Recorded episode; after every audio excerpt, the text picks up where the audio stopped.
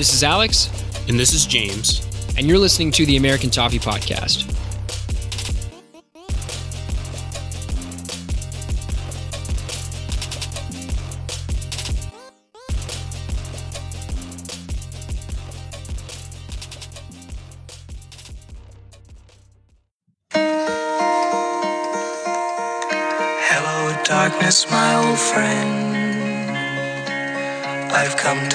With you again.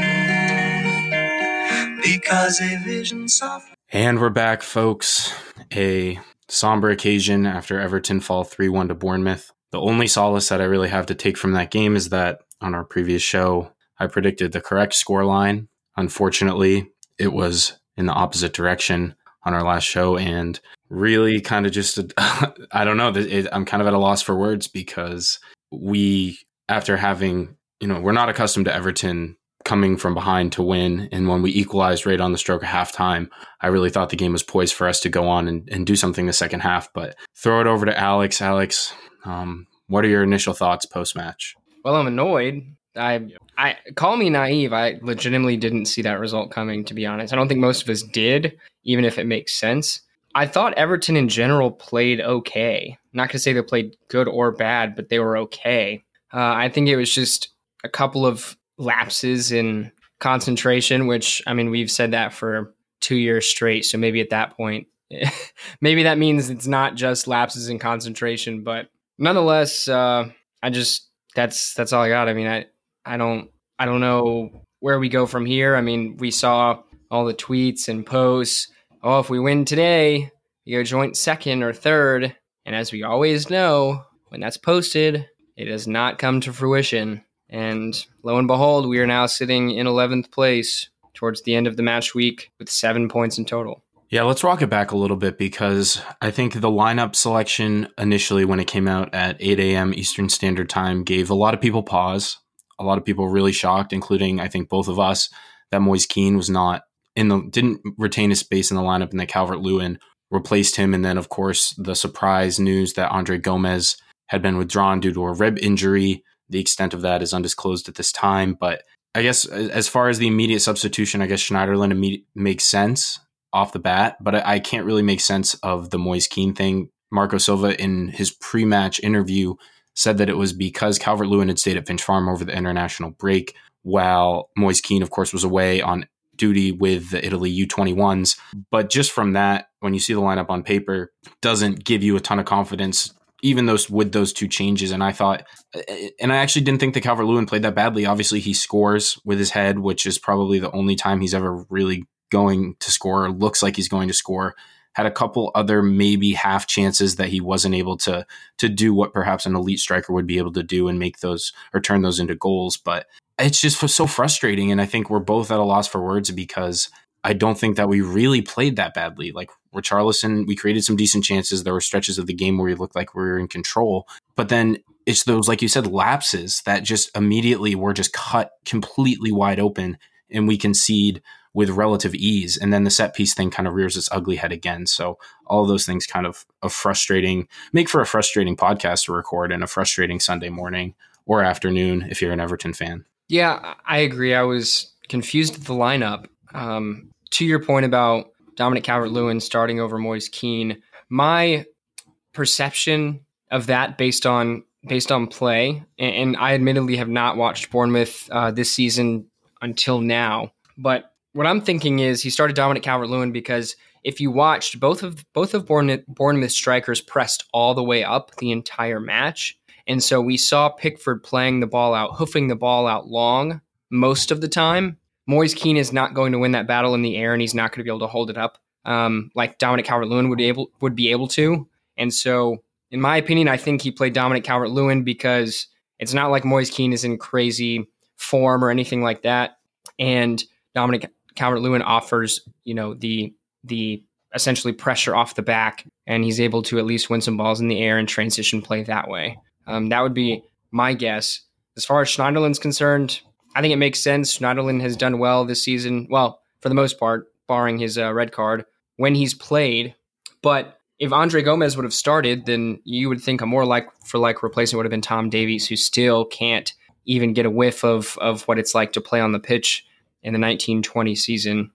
Nonetheless, I thought Dominic Calvert-Lewin and Schneiderlin both did okay. To be honest, I I can't fault them, and I, and I can't say with gumption that Moise Kean or Tom Davies would have done better. So with that, I think that the team selection was okay. And again, it kind of comes down to Marco Silva does in fact know his squad of players and tactics better than better than we do. So sometimes it takes that bit of realization to kind of bring us back in a little bit, you know. And I'm curious what you think about this because I actually thought we maybe were a little bit caught off guard by the rate at which Bournemouth were willing to press. And we talked about it with Ryan midweek about how Bournemouth don't really press too much. They're pretty content to sit back and counterattack. And I thought that I was I was really surprised with the ferocity with which they they pressed our back line. And I think early on there were some really um, questionable moments or scary scary moments when we were trying to play it out of the back and we gave the ball away cheaply. Jordan Pickford a couple times tried to get a little cute playing it short and gave away a, a poor pass that led to a counterattack. And you know credit to Eddie Howe for the way that he set up tactically because I don't think that we were really expecting it. And I think it resulted in throwing us off our rhythm for for a decent amount of the first half. But at the same time, when you look at the end of the first half, I came away with the the impression that we were in full control after Calvert Lewin equalized. It seemed like we were really, really well situated to to have a solid second half performance, and it just did not materialize. It's like we shut off. And in the second half, Delph I think really regressed a lot. He was really positive, um, facilitating ball movement in the first half, but he got a little bit sloppy in possession and off of the ball. Um, some cheap fouls, and and I think that kind of just that stymied our midfield a lot when we rely so much. I was actually surprised with with how much width we found on the flanks as well. So, um, curious what you think about the, how the Bournemouth tactics kind of set everything up for failure for us. Yeah, I mean, I think that they they did a good job of clogging the midfield. Obviously, as you said, we couldn't really play it out of the back. To Delph and Schneiderlin's credit, they did find um, some good passes on numerous occasions out to the flank, specifically to our fullbacks, and that allowed us to kind of break a lot of pressure and, and gave us the upper hand in, in multiple situations.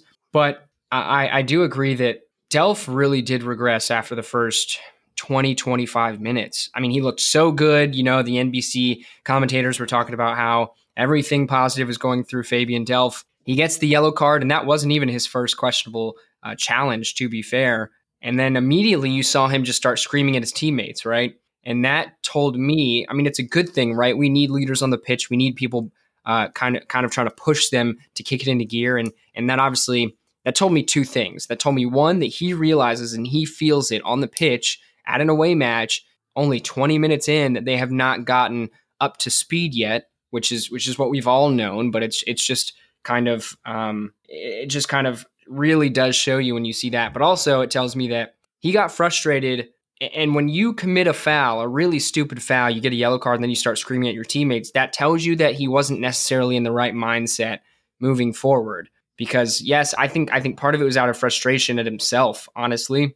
And I think that the rest of his performance showed that. I'm not trying to be too hard on Fabian Delph because I think he's a really good addition to the squad. I would I feel confident each time he takes the pitch in a central role. Um, but I think that it really comes down to our midfield just not being solid enough, and and it really at the end of the day also comes down to once again our set piece defending or lack of. Um, unfortunately, Michael Keane and Yerry Mina were just not turned on today, and, and that's highlighted by the third goal in which they just kind of allowed Callum Wilson to peel off and and score the third. Yeah, and actually, I thought maybe one of the brighter spots of the match was Yerry Mina, despite like a couple lapses. I thought for the most part, um, you know, just as a, a, base litmus test, I think he's he continues to show that he is an adequate replacement for Kurt Zouma. Um, it, it's hard to pick out, you know, too many individual errors because I think this just comes down to a collective mindset thing. Um, I, I, thought that while we were able to find a lot of success on the flanks, which I kind of expected Bournemouth to try to shut down, but I guess they they made their statement when they came out in like a 4-4-2 formation. But both Coleman and Digne had had space on the flanks to get forward. But unfortunately, what that resulted in was what Bournemouth does best in, which is counterattack. And there were so many times when we would give the ball away cheaply and then be ex- very, very exposed at the back. And Bournemouth just kind of feasted on that. And as the game went on, it, it got a little bit worse. And then it, it just, those I don't know what it is. I think just the momentary lapses in judgment and, and leaving ourselves way too exposed. And also, one of the things that's been a trend under Marco Silva is that when we give away a foul, we're then, you know, jogging back, taking our time. And teams have learned that we're very exploitable when that happens. And there were several times where we were caught out by Bournemouth taking a quick free kick, a quick set piece, a quick corner. And we we're, then we're scampering back. We're behind the run of play, and, and we've got our center backs on their heels. So a lot to work on, but I don't think we really learned anything new necessarily from this result. It's just kind of a manifestation of all the bad things we already know about the team came to a head today. And we got the result that ultimately I think we deserved. Yeah, I think the overall result was was deserved, unfortunately. But it's just confusing because we've signed new players. A handful of them, or a couple of them, started today, right? Alex Iwobi, along with Fabian Delph. And so you think we keep switching out players every window and we have new players starting or subbing on. And yet, for some reason, we still just cannot get past this horrible mindset, this horrible away form. And if you even want to go further and say horrible away form at Vitality Stadium, because that is very true. Interestingly enough, as a, as a quick side note, looking at the Premier League app on stats, head to head, actually, Bournemouth and Everton, we have never beaten either each other away. So Bournemouth has never beaten us at home, and we have never beaten them at home, which is interesting actually to me because obviously we we we knew seeing all the stats and, and the tweets and the posts and the commentators said it that we haven't beaten Bournemouth away, but that's actually true for Bournemouth as well. Um, so it's just it's frustrating because that was the moment in which as cringeworthy as it is, we could have won the match, moved up into the top four. And, and yes, everyone can say, okay, the top four after five, six matches uh, is not important. And that's true. But in my opinion, if we do that and we were to have sat in tied second or third, whatever it was going to be, then I feel like that would have given the players a real boost saying, wait a second, you know, we thought that we were aiming for fifth or sixth, but look at this. Like we're here maybe we really can do it because whether it's the first five games or the other 30 games, it's the same. You can only beat who's in front of you. But nonetheless, I think it was a really good opportunity to let slip. I think it's classic. It almost feels like, and maybe correct me if I'm wrong, but every time we go on an international break, we come back and it's just a trash performance. And I can't crack it as to why. But it, it legitimately feels like that every time. And I just always have a terrible feeling about it and yet I'm sitting here for two weeks waiting to watch them play again. Yeah, and it's just so disheartening after we did wait two weeks to see this team come back after such a positive result against Wolves, only for, I guess, the away. We still have that away monkey on our back, so to speak. And this was a golden opportunity, like you said, to to assert ourselves in the league, get ourselves in a good league position. And now we're looking more upwards than we are instead of downwards. And I just the this was such a perfect opportunity, like we talked about midweek, with Bournemouth struggling with a lot of injuries and us coming off that positive result, trending the right direction, to then come in and and, and just throw up just an unacceptable overall performance. It doesn't. This was a really good chance to build momentum, establish a precedent for our away performances, and instead we just kind of regress to classic Everton, which we said. You said it earlier, Alex unexpected in a way, but at the same time, it happens. And it's like, how did we not expect this? How did I predict us winning 3 1 when it, it's just, it's never, it's never our identity as a team. We're not that team. And we're not a team that's able to come from behind. I saw on the broadcast that we've picked up four points from losing position since the beginning of last year. That's completely unacceptable. But it's not just, I don't think the blame can fall so- solely on Marco Silva because it's a trend that's gone back years prior to his reign. And like you said, we're bringing in new players all the time. So I just don't understand what it is, this ridiculous notion that we can't come back.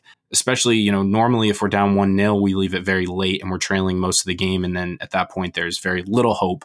But when you equalize right before half, it's effectively 0 0. And I thought we were the better team for a lot of the first half. And then just completely let it slip no continuation of, of what we were able to do in the first half successfully. Um, not a lot of good offensive play. Alex Iwobi, I thought, faded a lot. Um, the end product for him, he got himself in some really good positions and was unable to execute. Gylfi Sigurdsson, again, as the game wore on, he became less and less visible. I thought he had some some really poor passes, but in the first half early on looked really good on the ball and connecting play. So it's really hard to diagnose something like this because I guess we we dominated possession 60-40, but all the other stats are relatively even and I think we really struggled at the back with with I think Wilson and King on the flank really exposed Coleman in a lot of situations and I know that's a lot to unpack for you, but th- there's just a lot going through my head right now and I'm still kind of just bewildered over. I have to agree agree with you and and at this point, it is what it is. Like I, part of me wants to say it's not the end of the world. Um, you know, three goals, essentially offset pieces. The first two were, um, and then the third was, I think, a couple seconds prior to the actual run of play in which um, Callum Wilson was slipped in. I, am pretty sure it was off of a throw in, right? And and so you had both the center backs pinched in. So kind of another like dead ball set piece type situation and that's not that's not any sort of suitable excuse. However, it's it's frustrating to say the least. But what I'd like to do to wrap it up, James, is let's try to highlight some positives. Okay, for me, the biggest positive, the biggest takeaway from this match is Dominic Calvert-Lewin finally got on the score sheet. Okay, it was a big moment for him because, as you said, it was right before the stroke of halftime. It was a it was a solid header. We love seeing our younger players, Richarlison and Dominic Calvert-Lewin, linking up for a goal. And I thought it was a really good high point. And and if anyone were to score it, I would have preferred it to be Dom because he needs that. And Marco Silva, you know, obviously made a huge call to start him over uh, Moise Kean, and I think it paid off. Yeah, I would say that that's probably. I mean, the goal being the biggest positive takeaway is is kind of, I guess, the most obvious thing, but it's also, I think, a, a really good point on your part where Dominic Calvert Lewin, as soon as he's on the team sheet instead of Kean, he's immediately under fire on social media, people crying out that he's just not good enough, he's unproven. And while, I mean, he's still only 22 years old, I think we kind of lose perspective of that a lot because he's played a lot of games, but it was a really, really good header. And prior to that, he didn't have a lot of great chances. There was, I thought that uh, Ramsdale for Bournemouth actually played extremely well. There was the one where Dom was through and people will say he needs to score that chance, but Ramsdale does a really good job of coming off his line and really mitigating any sort of chance Calvert Lewin had. So I think that, you know, I, clearly there's questions about Kean and his adaptation to the league. We were kind of, you were though actually the only one in the midweek show who predicted that, you know, another striker besides Kean might start. Both Ryan and myself were fully on board with moving forward with Kean, but we did see a lot of what Calvert Lewin can offer today with his hold up play, with his pace and his relentless work rate in the press, which I think is probably his biggest asset for us. And while I guess defense probably isn't your biggest concern with playing a striker, he did both today, right? He worked really hard and he ended up getting his goal. And I hope that that just kick helps him kick on this season for um, you know providing competition for Moise Kean, and we might have hopefully that brings out the best in both players. My other positive I guess, would be that we did see Gylfi Sigurdsson subbed off. Um, that's not the positive itself, but what I did like was that we did see Alex Iwobi move to the number 10 position. Um, and that is something that I think a lot of fans would like to see more of. So that's a bit encouraging as we go forward. Perhaps that gives Sigurdsson that extra motivation to improve his performances if he knows that in certain situations, Marco Silva may be inclined to either drop him entirely if he feels Alex Iwobi is a better fit. But um, I think for a long time, Gylfi Sigurdsson has had the, been one of the first names on the team sheet and had his spot relatively uncontested. So I hope to see um, us just. It's just good to have competition all over the place, and I think that's one area where. Um, again, you want competition to bring out the best in both players. So I'm, I'm interested to see how that dynamic continues to develop. Yeah, it's a good point. And and again, I've said it multiple times this season so far. I was still surprised that Bernard even lost his starting spot when Alex Iwobi came in on the left after uh, after the midweek match against Lincoln City. I mean, he did well in that match, and he ended up scoring in the subsequent match in which I said he I was surprised he came in. However, my point is that if Sigurdsson really is so far out of form and he's not performing, we know from from Mike's perspective, from mostly soccer podcast, from as an Arsenal fan, that Alex Iwobi actually prefers to play at the ten. That's where he's most comfortable um, and you can kind of see that because when he plays on the left, he essentially just cuts in most of the time. And so with that, that allows Bernard to play on the left hand side. And, and again, I, I still think that he was in the first couple of matches, the first handful of matches, the most the brightest player for Everton in attack. So I think it was an ideal situation up front towards the end when we came on with double substitution. And I think it's going to be a positive. Again, I keep saying it for me this season. I don't even think I'm going to play favorites in my in my predictions for lineups or my preferences for lineups. In my opinion, if you're if you're aiming for the top 6, you play whoever is in the in form at the time. And so with that, I'm not sure how my next team prediction is going to go, but I think that Dominic Calvert Lewin uh, might have just made a statement for himself to start the next match up top. And I think that uh, I think that we could see some switch up between the attacking midfield position, the left hand side, um, maybe even the right hand side, depending on if he shifts Richarlison. I don't know. Yeah, and one last point is that I, it was interesting to see that Alex Iwobi and Richarlison were pretty fluid as far as which wing they were on. There, there was a actually fairly quickly into the game, we saw a complete switch where Richarlison came over onto the left and Iwobi went over to the right. So again, the fluidity with that front four is key. I think Sigurdsson is the the odd man out. I think if you move obviously Bernard to the left and then Iwobi into the middle, that allows for a lot more interchange. But yeah, it'll, it'll, certainly be interesting to see what we do at the striker position moving forward. We have Sheffield United uh, next Saturday, and we will be with you guys midweek for a preview of that, as well as covering most other Everton news, any tidbits we get. Hopefully, we'll hear positive news about Andre Gomes. Um, but until next time, Alex, you have any last words? Up the Toffees. Up the Toffees.